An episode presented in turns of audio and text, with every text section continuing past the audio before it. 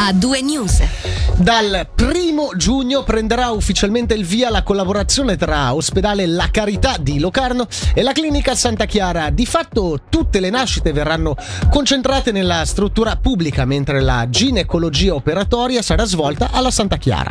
Un progetto sperimentale fino alla fine del 2024, appoggiato dal Cantone, che ha come obiettivo, secondo i vertici, quello di migliorare la qualità delle cure sia in termini di risorse sia in termini di presa a carico delle pazienti. Questa collaborazione, già annunciata a ottobre, aveva però sollevato qualche dubbio da parte del mondo politico, che non vedeva di buon occhio la gestione di un settore ritenuto più redditizio come quello chirurgico da parte dell'istituto privato.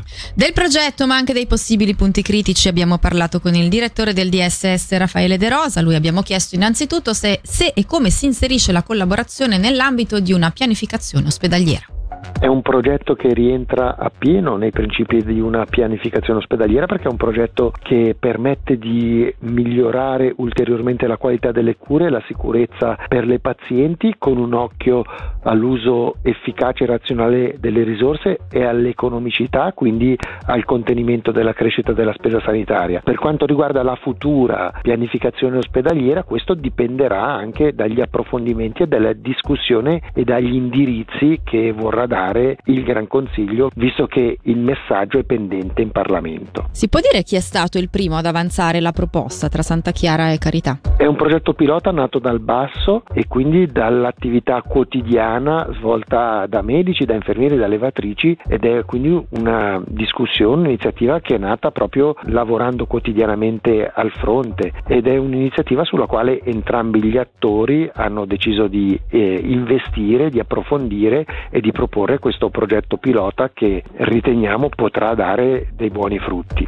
Lei come vede questa collaborazione tra settore privato e settore pubblico? Lo vedo molto positivamente. Oggi entrambe le strutture possono fare il mandato A e B, creando quindi dei doppioni e anche un uso poco razionale delle risorse, sia umane sia finanziarie, con una suddivisione concordata che nasce dal basso, quindi concentrando il mandato A in un ospedale e il mandato B in un altro ospedale, si permette di concentrare la casistica e quindi di eh, migliorare la qualità della presa a carico, di migliorare e rafforzare la sicurezza per le pazienti, quindi viene veramente messo al centro il benessere e la cura delle pazienti del Locarnese, garantendo nel contempo la massa critica e quindi l'offerta nel medio e lungo termine per le pazienti del Locarnese. C'è un punto che è già stato sollevato negli scorsi mesi e che riguarda quello legato alle finanze, la parte più redditizia, chiamiamola così, quella legata appunto alla ginecologia chirurgica va in questo caso in mano al privato. Ma che vantaggi ne trae l'EOC e di riflesso il cantone?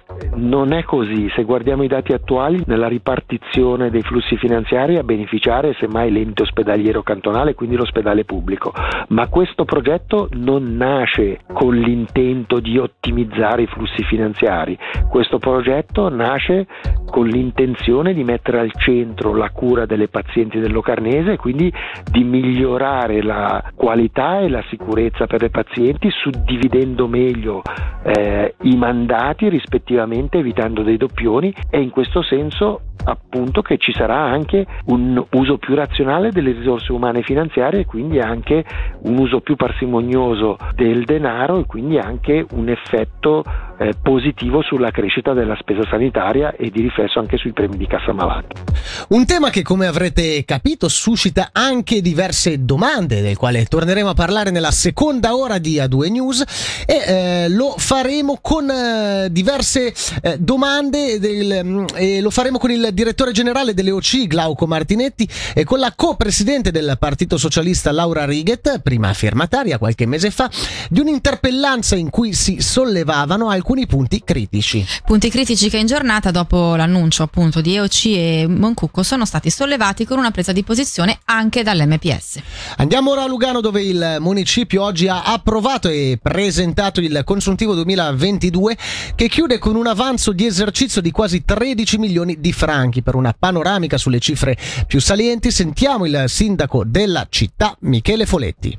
Avevamo previsto a preventivo un disavanzo di 24 milioni e chiudiamo l'anno con un avanzo esercizio di quasi 13 milioni di franchi, quindi con un miglioramento di 36 milioni. Può sembrare una cifra importante, ma se tenete conto che abbiamo così una cifra d'affari di oltre 450 milioni di franchi, poi a livello percentuale non sono eh, dati così significativi. Abbiamo avuto investimenti netti per 60 milioni di franchi, che poi vedremo equivalgono a uscite eh, lorde per 74 milioni di franchi, quindi la città di Lugano continua a fare la sua parte nel sostenere l'economia con un livello di investimenti estremamente importante e cosa a me molto gradita abbiamo un autofinanziamento che è quasi dell'80%, quindi vuol dire che l'80% di quanto abbiamo investito negli investimenti siamo riusciti a finanziarlo con i nostri mezzi e soltanto per un 20% abbiamo dovuto andare a cercare finanziamenti eh, da terzi.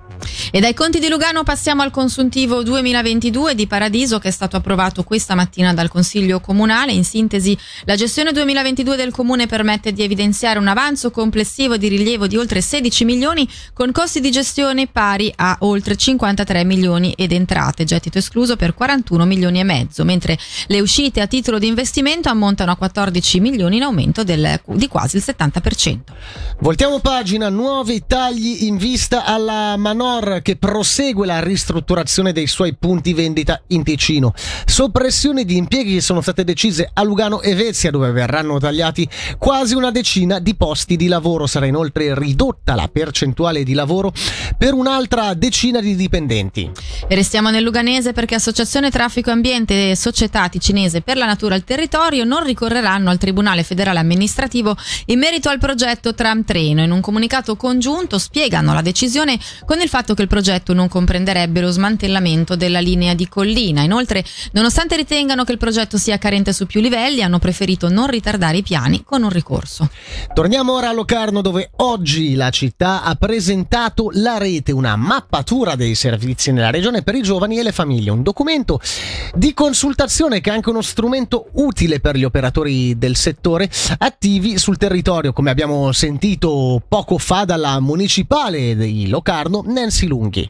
E chiudiamo questa carrellata di notizie di attualità regionale andando a Losone. Il comune infatti con l'intenzione di portare più persone a spostarsi con i mezzi pubblici ha deciso di aumentare i contributi per coloro che li utilizzano includendo gli abbonamenti a G-Night a metà prezzo.